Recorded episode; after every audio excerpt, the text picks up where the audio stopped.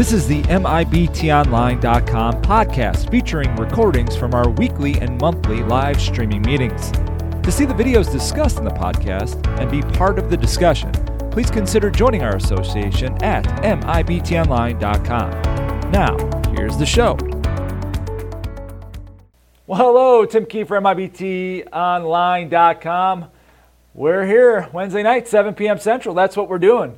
We like to talk uh, things officiating here at uh, MIBTOnline.com. We're trying to uh, this, do this meeting every Wednesday. Now, the crazy thing, it's, it is now uh, summer.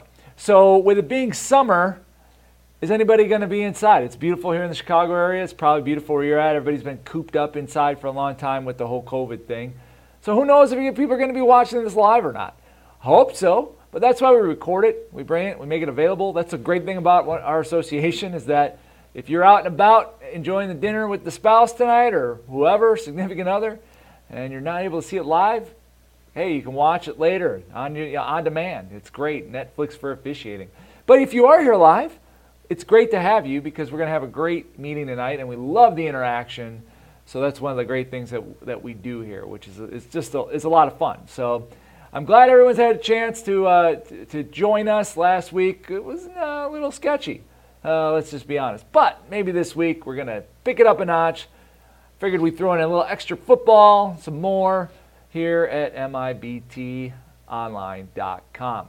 We got our full panel. We'll get to them in a, in a moment, but let's uh, run through what we got tonight. So, tonight on our June 2nd meeting, we're going to talk some announcements like we do, penalty report, interesting stuff. Then we're going to get into the football stuff.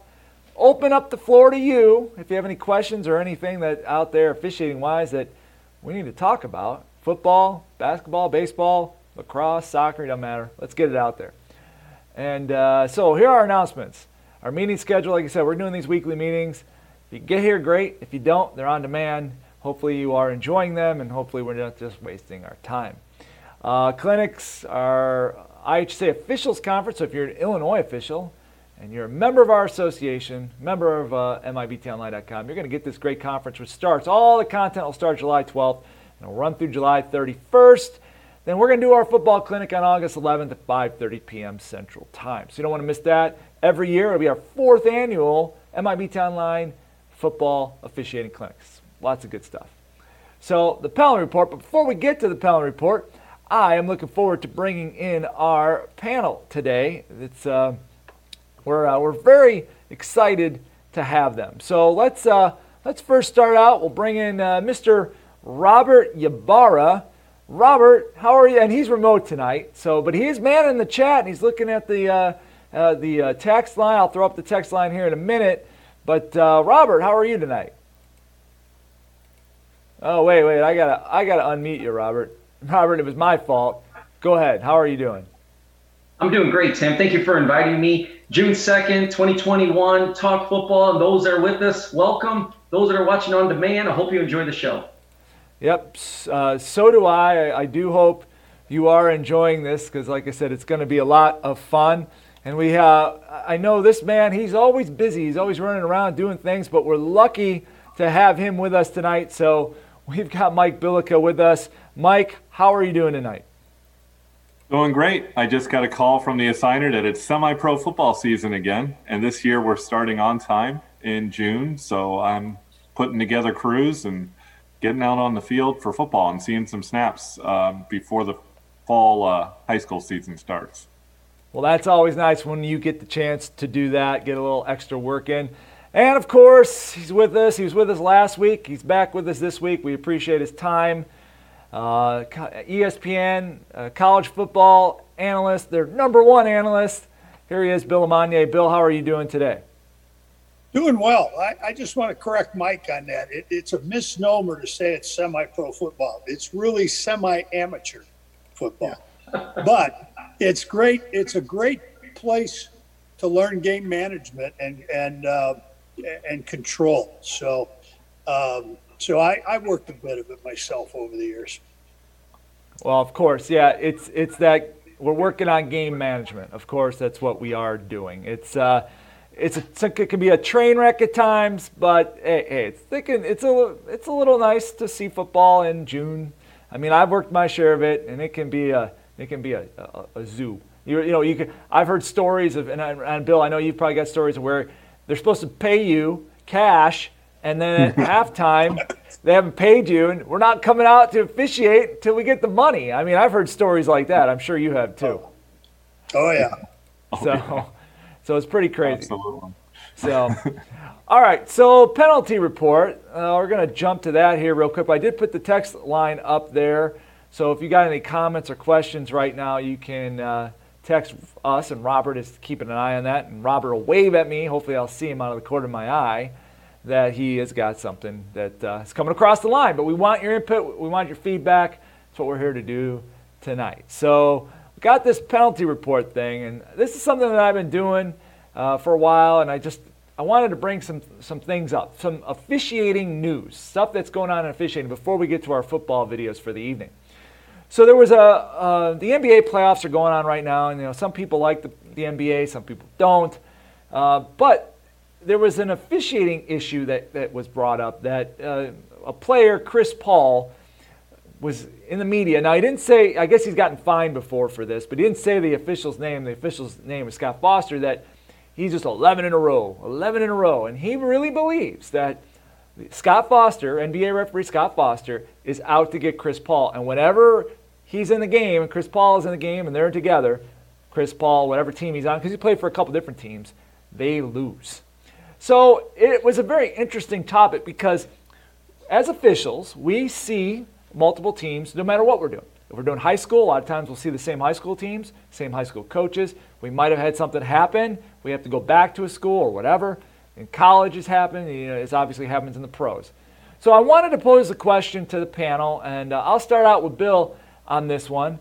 Bill, you have worked a lot of uh, high profile games in your career, a lot of different schools. You've, you know, you just, whether, whether it be bowl games or in the Big Ten or wherever.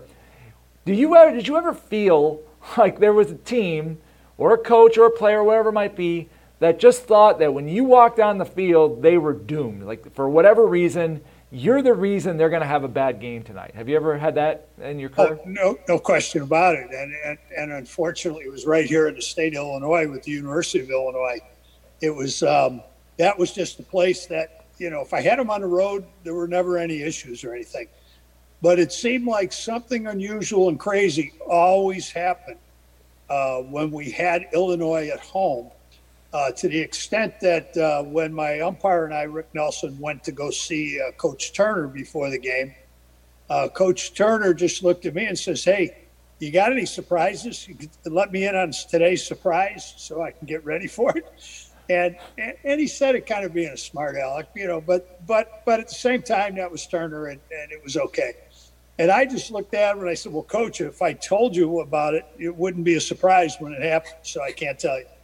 So, but it was just it was that was just my dark hole. I mean, it was it, it was going to happen. It was going to happen at Illinois at home. Yeah, you know, it, it makes you wonder. You know, who, what what it was. It just was whether it was, and it, it's so funny how you said like that's your home state, and now. I mean, that doesn't really mean anything in officiating. We're just there to no. officiate regardless of where we live, but that it just happened there, which is pretty nuts. So, Mike, I'm going to ask you you know, it doesn't matter sports. I know you do multiple sports. Have you ever had the issue where you believe like there is a, a, school or a coach or a player or anything like that that that really feels like when they see you, they get all a little you know weird inside? Um, well, I I remember but before the pandemic, I think 2019, I ended up having the same high school four weeks in a row. I had them twice on the road and twice at home. And uh, by the by the third time, they were disappointed to see me. Um, by the fourth time, they they the coach was like, "I throw my hands up. I can't get rid of you now." Um, but you know, when you know, honestly, when you see the same school and you had something bad happen before, sometimes you just want to get right back there again. Sometimes you tell the assigner, "Don't ever send me back there." Um, it really depends on situation to situation. And in Connecticut, there just aren't that many football teams um, that they can send me to. So I'm going to get back to certain teams eventually. I'm going to see them as an away team, you know, um, you just have to cope with it. No, I think so. Sometimes it because it's just the the nature of the business. We're gonna we're gonna see him again, and like what Bill was saying, he had to see he had to see Illinois again. You know, they were in the Big Ten. He's just on the schedule. You're gonna see him, and that's kind of part of it. So I'm gonna jump over to Robert now. Robert, have you had this phenomenon happen to you, where you believe like like? And then I don't know if there's, there's people out there who have texted in, or so you can uh, kind of comment on that as well. I'll throw the text number up there again. But uh, what's your thought on this? Well, thank you. And, and like you invited the viewers, we do have viewers with us tonight. So, yes, chime in, text me, and I'll share your views with everyone in your comments. Uh, as far as me personally, yes. I mean, having officiated 30 years now, you see the same teams and coaches over time. In certain uh, contests, you have experiences that uh, may be unfavorable, coincidentally, to a program. And sometimes a crewmate would say, God, do you want to go back there? And, and I kind of welcome it. Not that I want to uh, shy away from any experience, but I think that type of uh, element to your officiating experience elevates your performance because you're conscious of, of the, your past experiences, whether it be a coach or a program, and we shouldn't shy away from it because we truly are trying to do our best. So I always ask myself, am I bringing any baggage with me into this contest? And if I can, you know, with a clean soul say, no, I'm not. I'm coming in like a fresh opportunity, greet the coach as if it was the first uh, time I met him, very pleasant, cordial. I think uh, in the long run, it, it truly helped me, and, and, I advise anyone else to not shy away, and, and hopefully it'll you'll learn that it'll help you as well. Yeah, I I try to think personally if I've ever had that issue, and you know I I can't think of anything in the long term. I think maybe in a tournament or something like that, maybe something happened. Now you got to go back and you know, like in a state tournament for basketball here in Illinois, you get a whole the whole regional. So even if a team won, but there was something controversial that happened, now you got to go see them two nights later, or whether it may it might even be like a holiday tournament or whatever it might be. I I can't think you know nothing's jumping out at me where like I just you know I don't want to walk in that building. Now obviously we have to work with coaches that are, are better uh, people persons or people people than others. And we difficult coaches are always like, ah, I don't want to see that guy. But I have luckily been able to work my way through most of the most most of the difficult coaches, and I think at some point they just they like they like having at least the, the person they know. So um, I'm going to give some give the viewers a chance to comment. We'll move on, but I want to I want to jump back to Bill real quick because I want Bill to comment on this. Bill, that's one of the things sometimes is that yeah, you made that, that, that uh, analogy or that, that story with Ron Turner, but there's probably a little bit that he was happy to see you because he at least knows what he's going to get that night. And I've found through the careers of some officials, they can be bad, but at least a, a coach will be like, I know what I got tonight. I mean, have you ever heard like that type of mentality? Yeah, I mean, and and, and Coach Turner and I actually got along fine. Uh, he he had a beef or two on on one game in particular uh, but uh, overall, uh, he liked it that you looked him in the eye and gave him a straight answer, and and you moved on with life. Um, so you know that's a, that that's just kind of the tough thing. And in that era, Dave Parry was our coordinator and supervisor. Dave Parry kind of had a policy that if a coach called and said, "I never want to see LeMonnier again," or "I don't want to see this official again," he would he'd tell him flat out, "Well, you know, check the roster because they're going to be back. He's going to be back there next week. Um, so he kind of had a thing with the coaches that just to say, hey, you don't even go down that road with me. Because if I think there's an issue or a problem, the guy wouldn't be officiating in the conference. Um, so he would not let them question the integrity thing. Uh, and he would send an official back. And that year that we had the, the major mess up uh, in the game, uh, we went back there later in the season, and the guys on the crew were all kind of like, "Oh man, we got to go back to Illinois this year." And I said, "Hey, we're going to go back there sometime or another. Let's go back now and get it over with. You know, move on with life." So it kind of goes along with the comment that was made earlier, but but yeah, you got to face it. You know, it. Um, you know, uh, move on with life, and and uh, you know, and hopefully nobody's out to get anybody all, all I cared about was did Dave Parry agree with you know with the calls we made. No, that makes a lot of sense. I mean, you you you obviously, well, yeah. As long as you're supervisor, as long as you're doing the calls, you're not going in. I hope that's the big thing is that whether going back to this NBA story, I don't, I would not think as a professional official that Scott Foster would be going in with it like I'm going to go in after this guy. I mean, I really hope not. And now there is some human nature involved, I think, sometimes where when you walk into a building or walk onto a field, you remember something that might have happened, but hopefully you try to wipe that slate clean and just officiate the game as is.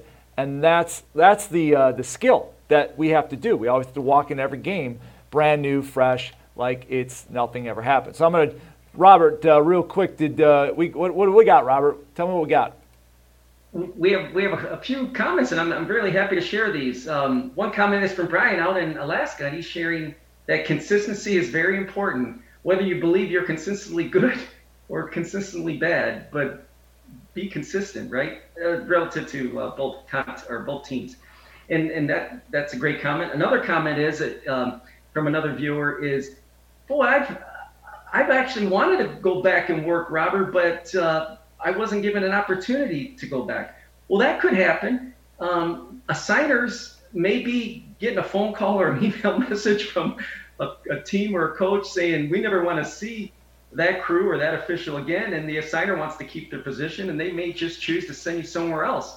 And that may be out of your control. So uh, thank you for sharing that. Um, I do have, I'm going to read another comment from a gentleman, uh, Daryl. He says, he had the same team in the first round of playoffs Second year, he had them again the first round of playoffs. We didn't have our best game. Home team was heavily favored and barely won. Second year, they were not happy to see us again. So, yeah, that's uh, again. That, he's from Illinois, so the state assigns the crews. Uh, just so happened that you just drew the same team, unfortunately, two years in a row. But thank you, viewers, for sharing, Tim, and that's the reason why I t- chimed in.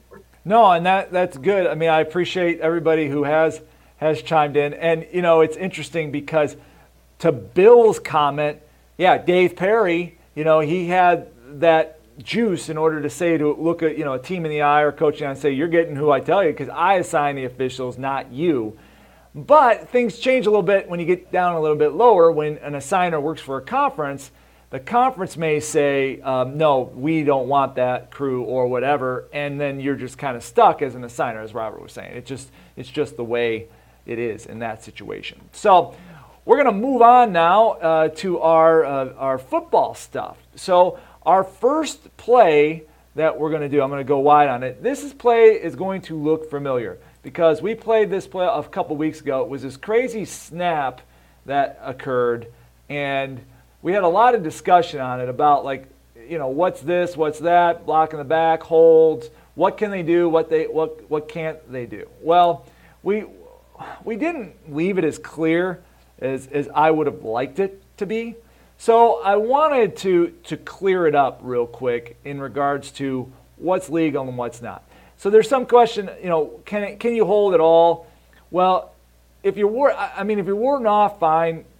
I don't think we would have had a hold there. I know we talked about this in depth, but it is out of the rule book. We did find it. I couldn't find it for a while, but it was, uh, and, and actually Dave Bender helped us look for the, this one too. But 935, it talks about a player shall not block an opponent in the back except, so it's a big except, using hands or arms to contact an opponent above the waist in warding off the blocker or when, when attempting to reach a runner or catch or recover a loose ball which he may legally touch or possess. So it doesn't say, I mean, it just says when going to catch or recover. It doesn't say anything about a bona fide effort. It doesn't say, you know, it's it's just the judgment of the officials. If they're going for the ball, then that's legal. They can they can do all that crazy stuff. Now the whole thing is where it gets a little interesting. It's like I, I think you're going to want it to be blatant uh, on a play like this on a melee. Um, but I wanted to make sure it was really clear on the block and the back thing because I, I couldn't get the rule right off the bat. But I wanted it to, to swing around back to that so everybody is clear. And uh, before you move on, I'm just going to throw it real, real uh, back to Robert real quick. Robert, you know, we had that exchange with Dave uh, on email later, but you know, I mean, we I wanted to be very clear on this, and I, I just want to make sure that everybody is clear. And as far as you, as far as you're concerned, do you think we cleared this one up? Every, we, we can move on from this. Yeah, thank you, Tim. I think it's very professional for you to come back, circle to it. If anyone has any questions, please chime in in the text or in the chat box. We'll love uh, to hear from you. But thank you, Tim, and uh, let's move forward. All right, so we're going to move forward to our plays for for this week, or a couple plays that I would like to talk about. Just uh, some good ones here. So let's uh, let me pull up the the first play here. We'll get it we'll get it ready to go. All right, so once again, I want to thank this is courtesy of my, my, my new friends in San Diego. So this is uh, this is some uh, so everyone's a lot of times people want to know where the videos are from. Where's that from? Where's that from? Well, this one is uh, these are from San Diego. So we're gonna go wide on on the on the play here. So we've got this uh, just I always like to walk through and let's let's like our formations because we should always take our time and look at the formations to see who's got what. Now this is a uh, a five person game, so or five it's officiated by five officials. So we know where we're going to go. Where or like what we're going to walk through our process of you know what do we have and who's got what on our keys and priorities because it's very difficult to decide who we're going to see or if we're going to be able to see something if we don't know that to start off the bat. So going back on it, so we've got uh, what appears to be a legal formation. I mean, this tackle right here might might be back a little bit, but we're going to just for argument's sake say he's on line because we're not looking down the line. So it looks like we got we, we have one player on the line here. We've got one player on the line here. So that that's our receivers, our, our ends on the line of scrimmage. So that, that helps us out there. We've got looks to be a slot here, and then a wideout who's in the backfield, three and four. So we've got our four um, our four players who are in the backfield. We have 11 in the game, so we know we have a legal formation, which is which is good. Now there's some question like we always talk about. Here's the tackle, and is this guy really in no man's land? Or not. I, you know, I, I, I do want to address this because it's it's one of those where we're once again we're not looking down the line, but how much do we really want to you know split the hair on this? And I, am going to throw this throw this over to Mike because I know he does work line of scrimmage from time to time. Mike, how much do we want to split the hair on? I mean, the rule is a rule, and no man's land is really not supposed to happen in, in, in high school. You're either on or you're off. I mean, I like the blade of grass. If I can tell there's some space, I don't want to mm-hmm. necessarily go fishing for this. What do you think? Yeah, I agree. Early in my career, I was a little too officious on this, um, a little too technical on this, um, because we had a lot of double wing teams where the wing wasn't really quite a wing. Um, but if we're not deceiving the defense, they all know that those three guys on the right are eligible receivers, um, because, like you said, there's a clear stagger um, no, I'm not looking to throw a flag here. A lot of times the tackle will be back as far as he possibly can, and if the tackle is legally on the line, I'm not I'm not looking for that inside slot guy necessarily be fully behind him. No. No, and I, and, and I do. I agree. I agree with that. So let's go back to the play.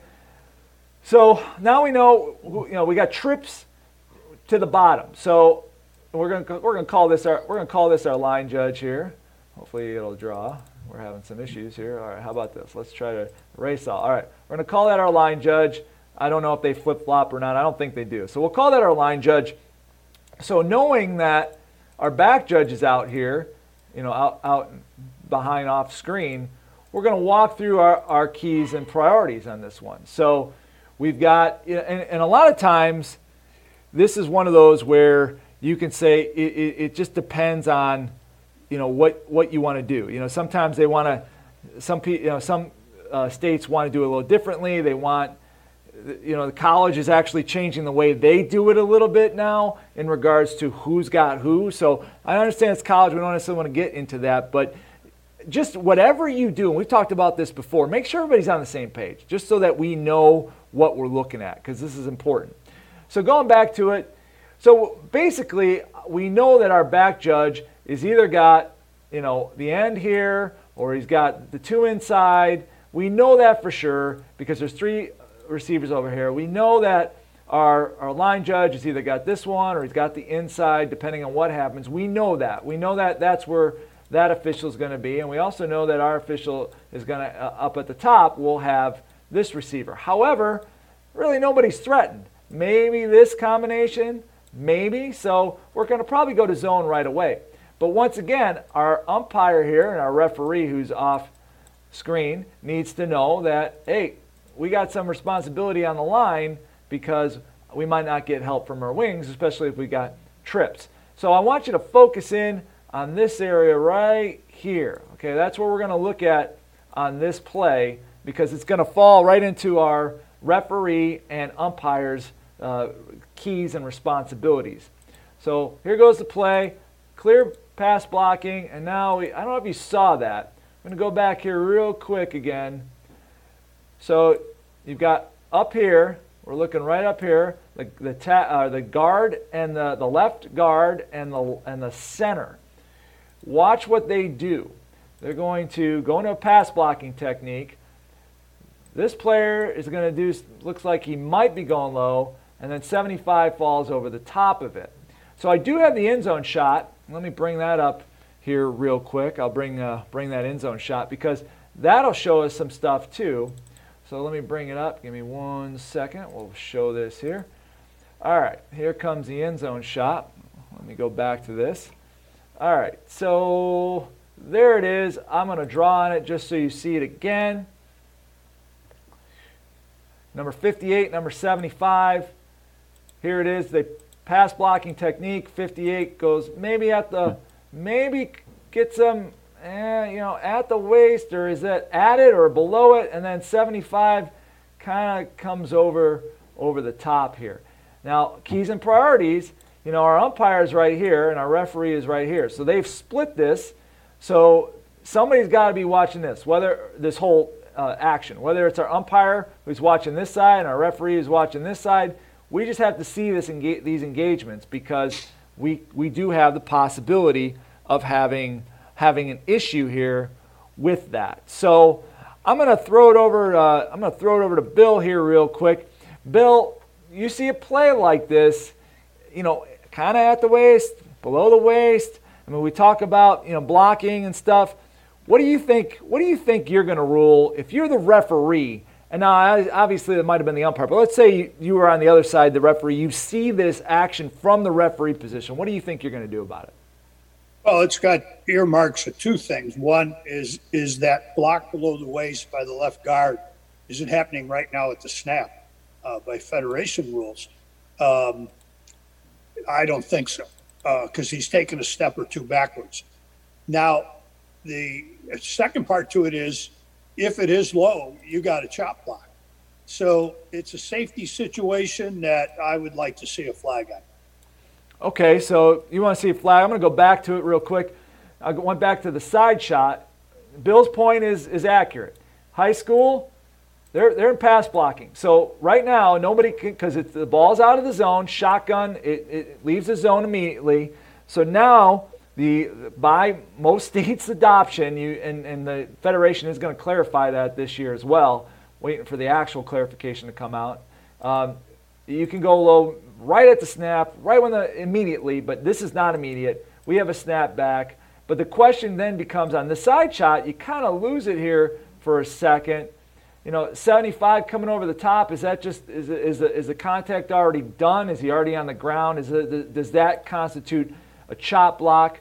That's, you know, that's one of the, one of the questions you, you have to ask after, because we, if, if you have that first block at the waist, then can you really have a chop block if the second block is either late or, or whatever. So going, going to go back to the end zone shot feed here real quick.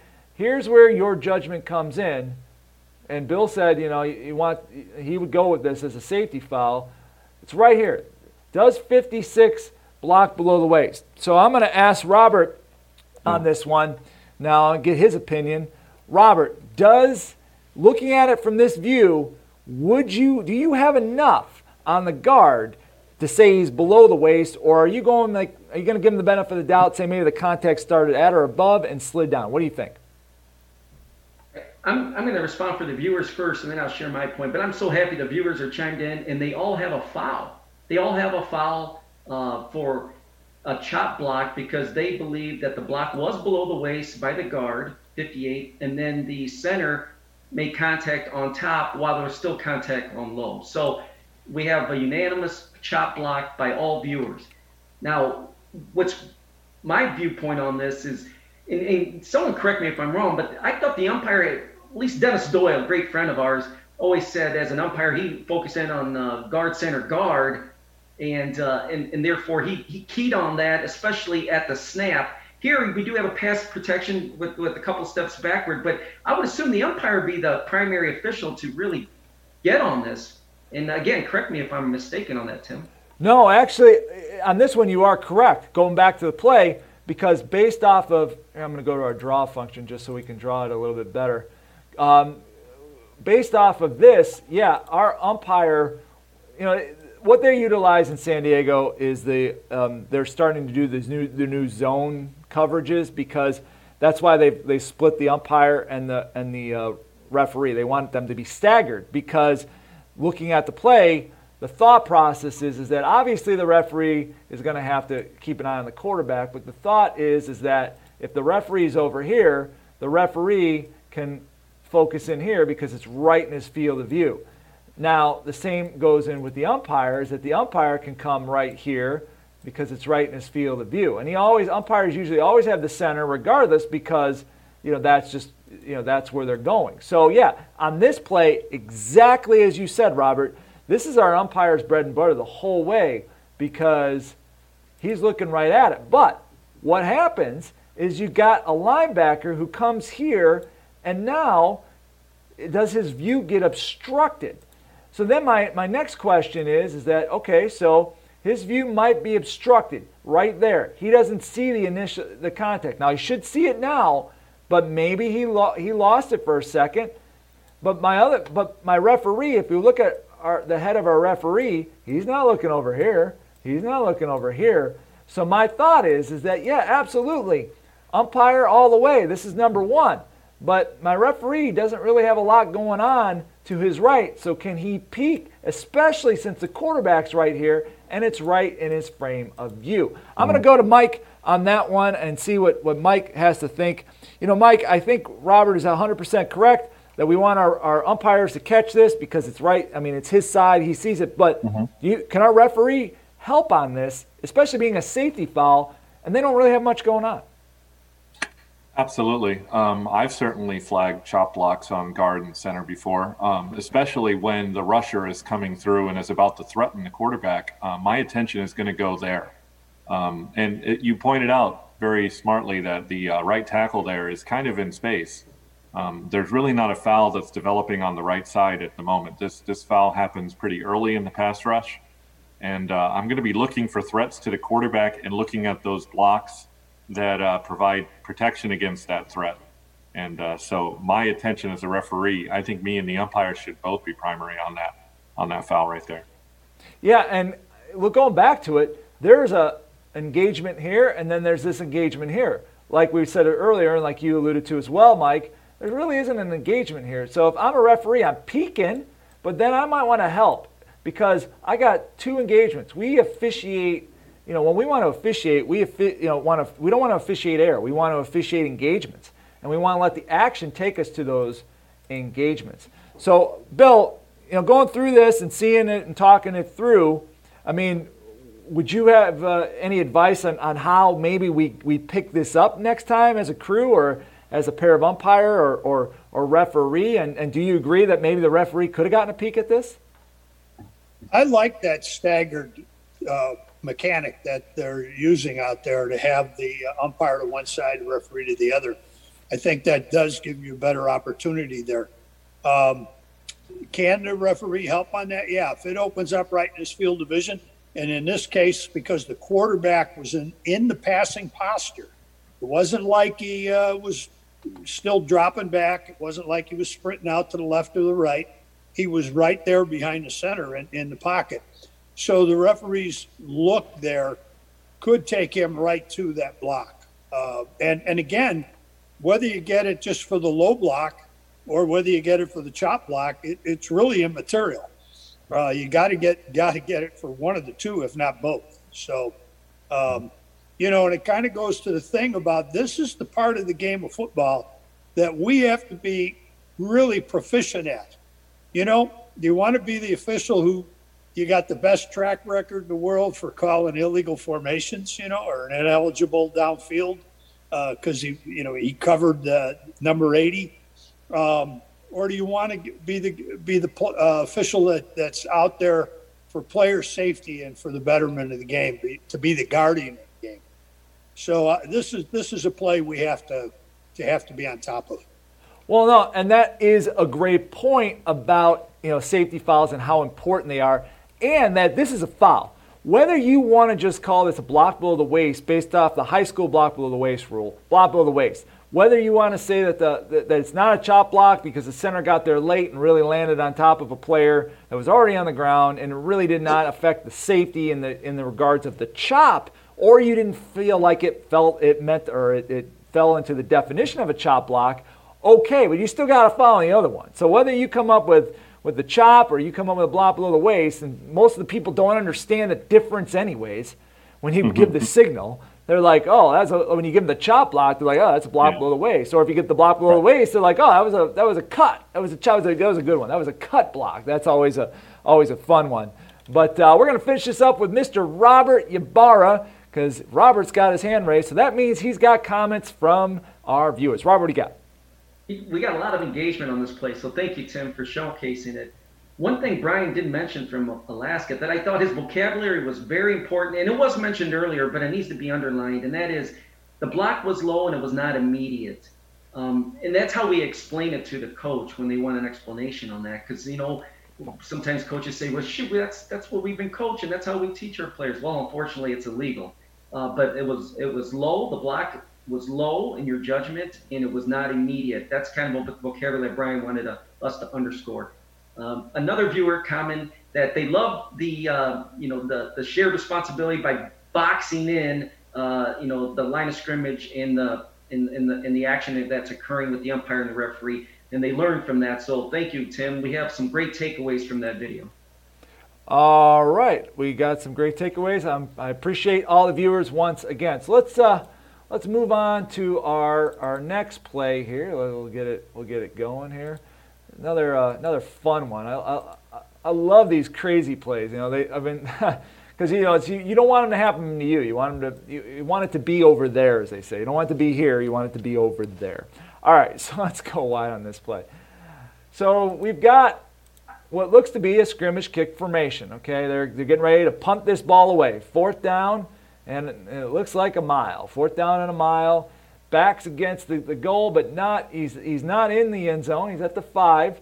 So first things first on a play like this. If you you know we have different mechanics based off of you know different states and where the umpire or I'm sorry where does the referee line up, who flows downfield, when do they flow downfield. In fact, I believe in San Diego or maybe Orange County, one of them out there, they actually send the line judge down before the ball is even snapped.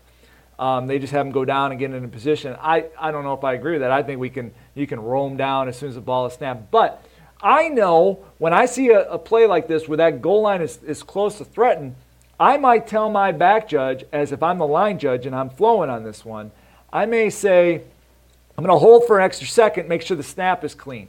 Reason why is because you'll see in a second. But before we get to that, I want to jump to Robert real quick. Robert, you know, working back judge, have you ever had that conversation with ever, whichever wing is going to flow down? Sometimes we flip flop that too. Like, hey, when we're inside game situation, I might hold just for an extra second to make sure the snap is clean? Absolutely, absolutely. Why? What's the most important line in the game of football? The goal line. So yes, we have that conversation. We remind ourselves with the radios, the O2Os. Hey, uh, quick communication, knowing that, hey, listen, normally I can really favor on the linesman sideline, but knowing that my uh, other wing is going to hold longer, that note that opens me up as a back just to recognize, hey, listen, I got to be on my horse and cover the opposite sideline if we have a shank to that to that end of the field. Yep, so that's good to know. All right, back to the play, but I just want to walk through all these little inner, inner secrecies about what we're going through so that way we're in the right mindset. All right, so here's the play. So bad snap. So now, bad snap. If you were a line judge or head linesman who just started to flow, you're, you're hitting the brakes right now because a lot of crazy stuff can happen. So at this point, and I'm going to throw it over to Mike because, like I said, Mike works the line of scrimmage uh, from time to time. At this point, what are we thinking? What are things that can happen? And umpires too, referees, they're kind of on this play, they're going to kind of stick with what's going on with the ball. But what can happen? There's a lot of things that now our antennas have to go up. And Mike, what are some of the things now? Now we've got this crazy play. We have a scrimmage kick possibility. What can happen? We could have the goal line threatened, which is very important. We could end up with a forward pass. Um, you know, we could, so we could have linemen downfield. Um, the referee is probably going to struggle to uh, to cover the both pylons, for example. So one of the wing officials mechanically in pregame we always talk about this if the goal line's threatened that um, the wing that's on the line of scrimmage is going to give that line of scrimmage up in this case and go help on the pylon, um, and the umpire is going to step up and cover the line of scrimmage, or the line judge is going to come back. You know, we we we try to scheme it out and talk with each other as a crew and determine every single game I talk about this because I mean this could be a play that decides the game. There are just so many things that can happen. Absolutely. So that's that's definitely what we want to be thinking about. All those things that could happen, we want to be on top of because mm-hmm. that's our brains are going boom boom boom. So that way if they do, we're already ahead of it. And so you always should be thinking that on a scrimmage kick. What what if I got a bad snap? What happened? I got a goal line. I got this. I got L, in, you know I got numbering exceptions. What what are my numbers? Who's eligible? Who's not? So that way when you got a fire drill like this, you know that okay, these are the players that can go out. These are players that must stay because numbering exceptions are, do apply. A lot of things going on. As I say, that's why they pay us a big buck. So back to the play now. So we got this. We know what the possibilities that can happen, but let's see what actually does happen. So now the quarterback is just run, Johnny, run here. And then the ball comes loose, and then we've got a scram, and we've got a referee going up with a touchdown. I want to back it up here real quick because I want to get everybody's opinion. I'm going to run around the panel and I'm going to throw up the text line because I want everybody's opinion as to what they would have. If you're the referee, what do you have here? And your options are you've got a safety, that's possible. You've got a, a touchdown, right? That's possible. Or, you know, what else do we have? Joint possession. We don't really see that, but that's also a possibility as well. So we've got all these possibilities here, and I'm going to start out with Mr. Bill LeMonnier. Bill, you see all this stuff going on. You see this play. You're the referee. Do you have a forward progress stop with a safety? Do you have a fumble? Do you, do you have a touchdown if it's recovered by the, uh, by the defense? How are you going on this? Hey, I, would like to see it again from the standpoint that it looked like that arm came out with an intent to flip it forward. Okay, so there you go. That, There's another option. If, All right, let's look at that. If, if that happened, you have an incomplete forward pass, and it's probably intentional grounding at that point. So you know you're going you got a dead ball, and you're going to have a uh, safety resulting from the penalty enforcement. All right, we're looking right there. Okay, that that that's fair. That's a fair assessment. Does he flip it forward? Is this an incomplete pass with an intentional grounding in the end zone? So so okay, Bill, that's what you you saw it. You, I mean. Is what do you got? I mean, is that enough? Is I mean, I know it's we can only see what we can see, and you have to go with the film. But how do you think you're going to go with this? I've got a pass. Uh, so I'm going to have a flag down for intentional grounding. I don't think that one receiver is in the uh, area. Plus, I'm not sure where he started from, so I don't know if he was a he was an eligible or a, or a, a, a numbering exception or whatever. So um, no, I've I've got uh, I've got grounding safety, and okay. the ball's dead. All right, no, that's that's what you got. And you know what? That's important because we're talking the difference between two points and six points, and that can be a big, big deal. I'm going to go to Mike now. Mike, um, you know, Mr. LeMonnier, he kind of he kind of opened the door there a little bit. Uh, he kind of took my fun. I was seeing everybody, but anyway, um, uh, do we, without without Mr. LeMonnier's opinion, did you have that as well, or did you see that, or were you going to go something else? Yeah. No, no, definitely, and I, I think that's exactly why um, the referee shouldn't be left alone on an island to consider every aspect of this play, which is what the crew did. Um, the crew kind of left the referee on his own. Um, I think there was a lack of awareness of the situation, but yeah, we need to know where that quarterback is when he flips the ball forward, um, because a lot of times philosophy is to try to put him in the field of play if at all possible.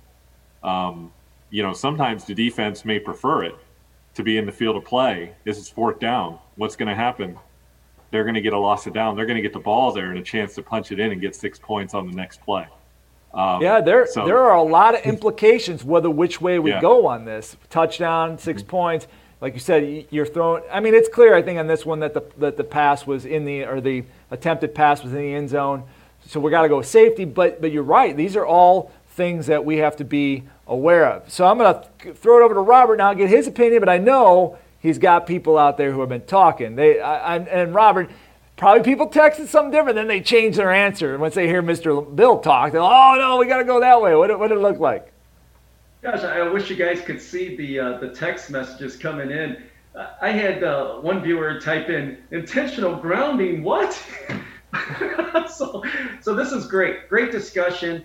Uh, I'm going to tip my hat though to Brian in Alaska again. This he's, he's making some real uh, spot on comments here. He noticed that the referee gave a pretty quick mechanic is signaling a touchdown uh, when the referee had an opportunity to let the play digest, mm-hmm. you know, and, and sit on it for, for momentarily. So he knew exactly what judgment he was enforcing here. To to Bill's point, that element of the arm going forward with the ball coming loose, that's considered a forward pass that is intentional grounding if you don't have an eligible receiver in the area. Or do you have an eligible receiver in the area is another viewer's question. You know, so that was another element because there is a player there. Was the quarterback at least aware? I would have to see the replay to, to know for sure. But that's something as, as officials, unfortunately, you know, we don't have to make a split decision. We can digest it. Um, can we have a late flag for intentional grounding? I say, yes, you can. You can. Can you get help with a crewmate? Absolutely. You know, we don't need to be on an island ourselves and making these big decisions. But you know, a lot of uh, implications related to scoring is at play. Uh, you know, a safety, two points, yes, not six, two points, yes. However, they're going to get the ball back because the the team's going to have to kick it back to them, so they get two points and the ball. So, hey, listen, uh, those are my my thoughts. Those are the viewers' thoughts. So let's just chew on that for a little bit. All right, well, let's chew on it. You know what? We're going to go back to the play because we're going to start at the beginning now. Now that everybody's got their, we're going to we're going to walk through this. All right, so eligible receivers. Looks like we got an end, an end, right? Well, we can't have. They've got to be on on the end of the line of scrimmage, right? So we because we've got three here in the backfield plus four, so we have to have those as ends. So I'm assuming since they are ends, they are eligible. So we've got one, two, three they're, they are eligible as well. So now we know who our eligibles are. So let's walk through slowly and see what happens. So we got our two guy, our two gunners going out, and we've got our uh, our, our deep back or up backs, whatever, blocking. So now we know we've got these two. These were our blocking backs. So we know that those technically they're eligible receivers. So now we're, we're going to keep our eyes on them as he retreats. So now if you've got this flipping forward right here, this is an eligible receiver. So if you're going to rule that a pass, you do have the option of saying that this is an incomplete pass without intentional grounding if you truly believe that the quarterback was throwing the ball to an eligible receiver in the area. I mean that that's you could go that route. And then what happens? We're going to have an incomplete pass Fourth down, it goes back to the, gets, the defense gets the ball, first and 10 at 20 going in. So, but if you don't, if you just have it as a pass, then yeah, it's, it's truly, it is in the end zone. You can't put, pull this one out. If you're going to call intentional grounding, you're not going to say that that pass was, was being thrown to the, uh, to that up back who was eligible. Then yeah, you have to go intentional grounding in the end zone. If you don't have any of that, if you have this as a muff or a fumble, it can't be a muff, but if it's a fumble, true fumble, you know, uh, then you got a bag and you got a recovery, and if you got the defense recovering, then you've got a touchdown. The one thing I will say on this, though, is that our referee is right there. So if our referee is looking right at this, and you know, all respects to everybody's opinion, including Bill's, that he's got this as a, a forward pass. It, it does look like that, but we are looking at it from oh this far away, and he's looking at it from right there. So sometimes closer isn't always better. Maybe you need to stay wide on this in order to get a better view of it, and maybe he's going to go with an incomplete pass. So the last, I want to go around one last time because now that we walked it through step by step, and I'm going to I'm going to end with Bill because Bill gave his first one first opinion. I'm going to start with Mike on this one now. Mike, you now we we outlined where everybody was. Do you have a receiver in the area now? Um, no, I don't believe so. I think this pass was thrown intentionally incomplete. Okay, I, I, I'm good with that. I, I am absolutely good with that because we do have to rule intent a little bit sometimes in, in regards to this. So I'm going to go to Robert. Robert, uh, what are the viewers saying? I mean, now is everybody's kind of, you know, like you said, that one guy said uh, intentional grounding. Where the heck? I mean, has anybody switched their opinion? We have some honest viewers. We have viewers that are admitting uh, that they're changing their mind, and they're still changing their mind, Tim. You know, they're they're a little bit delayed on on the feed, so I'm getting more messages about how they're changing their mind, and that's that that's that's just part of officiating. You know, unfortunately, we have to make judgments with conviction, um, but that's where we sit with relative to the viewers. No, that's fine. I mean, changing your mind. That's why we're talking about this. It's June second, and it's like, okay, great Guess what? If this happens into you in, on August or in September 2nd, you're going to be like, I remember that meeting on June 2nd when we talked about this, and you're going to be able to process it, and you're going to be able to come up with probably the, the, the right answer, hopefully. So, Bill, back to you. Um, do you have that back in the area enough to where you're just going to go incomplete, incomplete, incomplete?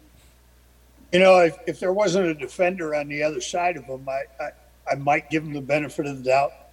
Um, I, I have that as grounding. He's just flipping that ball out uh, to get rid of it.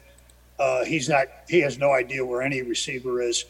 Um, the one thing I'll say about it is, if you do rule that the receivers in the area make the announcement, there's no grounding, number such and such was in the area. Um, it's probably the probably the least of the evils on the thing that you take the ball back to the previous spot and it's first down for Team B. Um, you know, in one breath, it's still great field position. However, if you know the call, you make the call. You know, uh, use when in doubt when you have doubt. Don't don't do it because you want to get off the hook on something. But I, I still have grounding on this. Yeah, I'm with you. I, I I'm with you. I got I got grounding on that. So. Um, and like I said, I'll give the benefit of the doubt to the referee. So right is that there. what you were setting us up for this? Because you didn't include that in your uh, options at the beginning. I wanted to see what everybody sees, man. You know, that's what we do here. This is a and and setup. It's, it's well, setup. I mean, it wasn't a, a, complete setup, but it's like I was just trying to throw as many things out there as possible. I might have accidentally on purpose left out intentional grounding, but that's okay. Um, I'm glad we're, we're, we're on the uh, we're on the ball, as they say. All right, so we're at the end here. Uh, two plays, but hell, and we, it was a lot of fun. We talked a lot about some stuff that's uh, important to officiating. So now it's time for questions. The, uh, if you have any questions or anything out there, like a free for all, you know, we got a few minutes here. If you want something that we haven't covered, or maybe you had a question from previous meetings, now you've got you've got us. You've got us right here.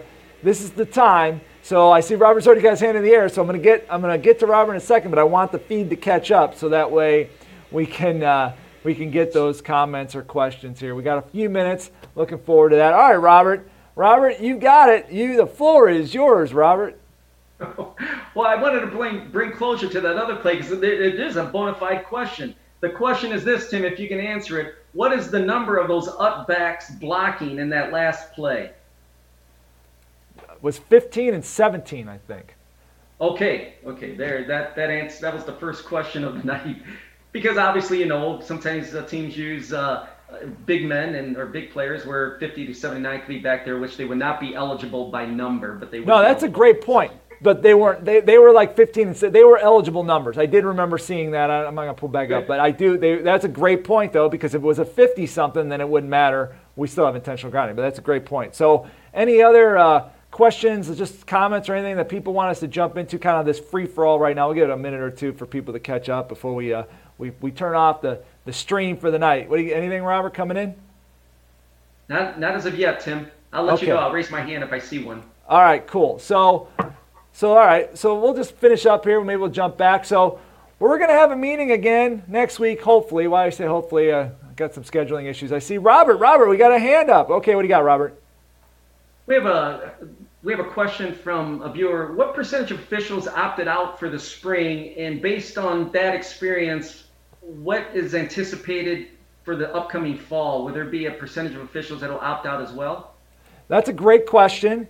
We don't have actually any official stats on, on the fall, but I will tell you it was roughly in the Illinois area, and I think NASO's numbers are right about the same.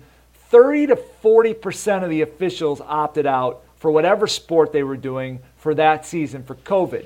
Now, based off of just some of the preliminary numbers, and, and maybe Robert, you have some information too. I believe we're only gonna we're, we're, only gonna get about 20 to 30 percent of those people back. I truly believe 10 percent of the officials aren't coming back. They look they they said, hey, it's fall. I didn't miss it. I got to go more do more fishing. I got to do more this. I do. do I was already kind of on the fence anyways. I'm done with this. Robert, I'm sure you've heard some of the same things. That's what I'm hearing. We're probably only going to get we're going to lose about 10 to 15 percent permanently. Yeah, th- this is a very um, important topic relative to our vocation. And um, like Tim, I'm going to echo Tim. We recognized about a 30% reduction in staff in our area in, in the state of Illinois this past spring. As an outcome from that, those 70% that were still willing to officiate, not all of them were able to do it by all six weeks in our shortened season here. Why? Because unfortunately they became um, in contact with someone with COVID or they got the vaccine shot, which took them out of good sense of health. So they, they opted to stay out Whoa. of uh, officiating. Um, is that you, Tim, or me? But so so we had officials who were still willing to officiate, the 70% that were still willing, but not all of those 70% were still working. So just to take that portion of it, now we springboard from the end of the spring season and we look at let's look at the teams and the coaches themselves. How many coaching changes that we're seeing in Illinois is amazing. There's an, a gentleman by the name of Edgy Tim who does a nice uh, updated list of schools that are uh, have vacancies in their head coaching football varsity position, and it is really alarming. I just heard another one today from DeKalb, Illinois. Uh, the coach resigned earlier this afternoon. So this this situation has impacted our vocation and, uh, and and even the teams themselves. And then now looking forward to the to the fall, quite simply, like Tim had mentioned, we should not expect a full 100% return. We are going to see something something less than that. And I am agreeing with Tim there. Probably going to be closer at full throttle at best 90%, and that's truly at best. Yeah, that's truly where we're at, unfortunately. But uh, any other any other last questions in Robert here before we uh, call it a night?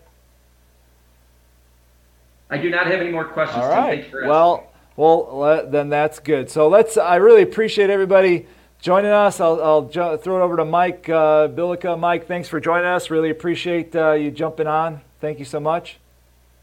Oh, it's it's great to be here. I would just point out that we lost 50% of our officials, um, with 30% just retiring um, as a result of COVID, and another 20. We only had 85. Now we've got 37 active officials. Um, so we we had a tremendous loss, um, and uh, rebuilding is going to take a long time. No, I agree. Uh, uh, And just some of the stuff I said, people realize that hey, I don't. They were on the fence anyways, and now they they don't want to come back, which is just kind of sucks. But uh, anyways, want to uh, thank Bill, Bill LeMonnier. Thanks for being here, Bill. Really appreciate your time. Yeah, and just a clarification for the viewers. Tim does not give us these plays to look at ahead of time. So we have to do, we have to take and, and use our judgment on these things uh, as we see them. So we don't get that opportunity there. And it, and I, I want it to stay that way. So uh, that way we have to, uh, to really stay on top of it and use our brains. No, and I'm not trying. Never trying to put anybody on the spot, but it's nice to do that because then it does show holes maybe in our own personal game, like our biases, Sure. what we're what we're kind of trained to look for, and maybe what we're not looking for. So, yeah, it's. You know, I'm not. I'm not trying to really. I'm not normally trying to trick people. Sometimes I am, but normally, normally I'm not. So that, that's uh, that's what we got. So we're gonna finish it off with uh, Robert Ybarra. I want to thank Robert. Robert's got his hand in the air too. What do you got, Robert? I do. I did have one last question come in, and it was related to the last play. A viewer wanted clarification on this, and it's kind of directed to Bill directly. And that is, Bill, would you have liked to have seen that referee move to the end line once the ball broke the plane of the goal line? Uh, did you would you like to see that referee hustle to the end line in order to make coverage, just in case that ball scooted further deep? You know, yeah, I mean, he was on the goal line when this happened. Would it have been good to vacate and go with the, the runner a little bit deeper or the quarterback a little bit deeper? Yeah, it, it would have. At the same time, when he ruled the fumble, uh, he did a, a nice job at moving back and around the pile. He might have been fortunate that the ball didn't go any further back to where it threatened the end line uh, for the, on the recovery. But um, eh, hindsight, hindsight, it would have been nice, but at the same time, I understand it, be- you know letting the play happen and then reacting to it. No, I think I, I mentioned like a little bit about sometimes I thought he might have been a little close. Like we were looking at it from a different angle. He might have been a little close on it, but it just blew up on him. And sometimes we uh, that's what where we where we end up. So any other la- last things, Robert? Any last comments or anything? No, we're good. We had great engagement, great show. Thanks a lot, Tim. Hope those that watch it on demand enjoyed as much as I did. All right, awesome. So want to thank everybody for being here. I really appreciate it. We had a lot of fun tonight. We're going to do it again next week. Like I said, hopefully we're going to do it again next week because uh, some scheduling stuff, but I'm planning on it. Planning on being here. I think we're working on a guest. We're working on, a, on an author who wrote a book about uh, um, football officials. So hopefully we can get him uh, squared away. Uh, but we'll definitely be here. And then in two weeks, we're definitely back talking football here uh, at MIBT Online. And we'll have the play of the week back. We're going to, or play of the month. We're going to go already got the results, but I'm gonna, I didn't really want to get into that tonight. But I'm looking forward to getting into that here in a couple weeks. So, for everybody uh, tonight, the whole staff, I want to thank everybody for being here, everybody for watching. I'm Tim Kiefer from MIBTOnline.com. We'll catch you next week. Thanks for listening to the MIBTOnline.com podcast. Join today at MIBTOnline.com. We'll catch you next time.